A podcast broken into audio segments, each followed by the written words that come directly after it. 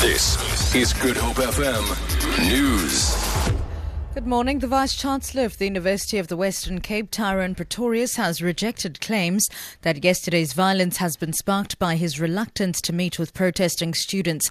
Leaders of the Fees Must Fall campaign have blamed Pretorius for their action, saying he's not met their needs. They're demanding an end to outsourcing and the writing off of historical debt.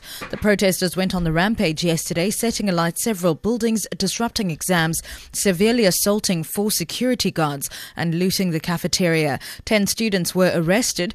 Pretorius says their demands are so unrealistic that it's meant to force them into a stalemate. Their demand is that we write off historical debt of 270 million. Even the well resourced institutions will have significant difficulty with that.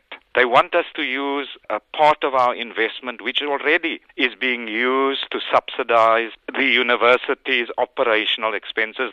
I have repeatedly indicated to them that this is part of the, what the presidential task team is looking at, and yet they insist that as an institution we must deal with this.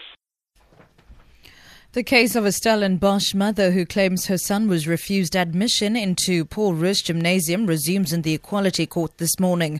Vuka claims school principal Jannie van der Westhuizen denied admission to her 15-year-old son, saying he should rather attend a school in the Kayamandi township because that's where he belonged. She says she hopes the case will demonstrate that discrimination will not be tolerated in South Africa.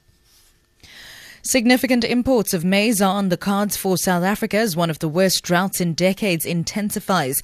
AgriSA and the Agricultural Business Chamber say good rains over the next few months may still break the drought cycle, but scenarios are increasingly pointing to a situation where staple food will have to be imported. The two organizations say the drought has an extensive regional reach that will have further food security ramifications. They say banks will strive to assist farmers to survive the drought through debt consolidation and other means.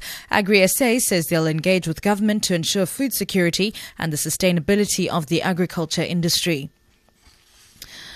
The police union has welcomed a court ruling sentencing eight former police officials convicted of murdering Mozambican da- taxi driver Mido Macia to lengthy prison sentences.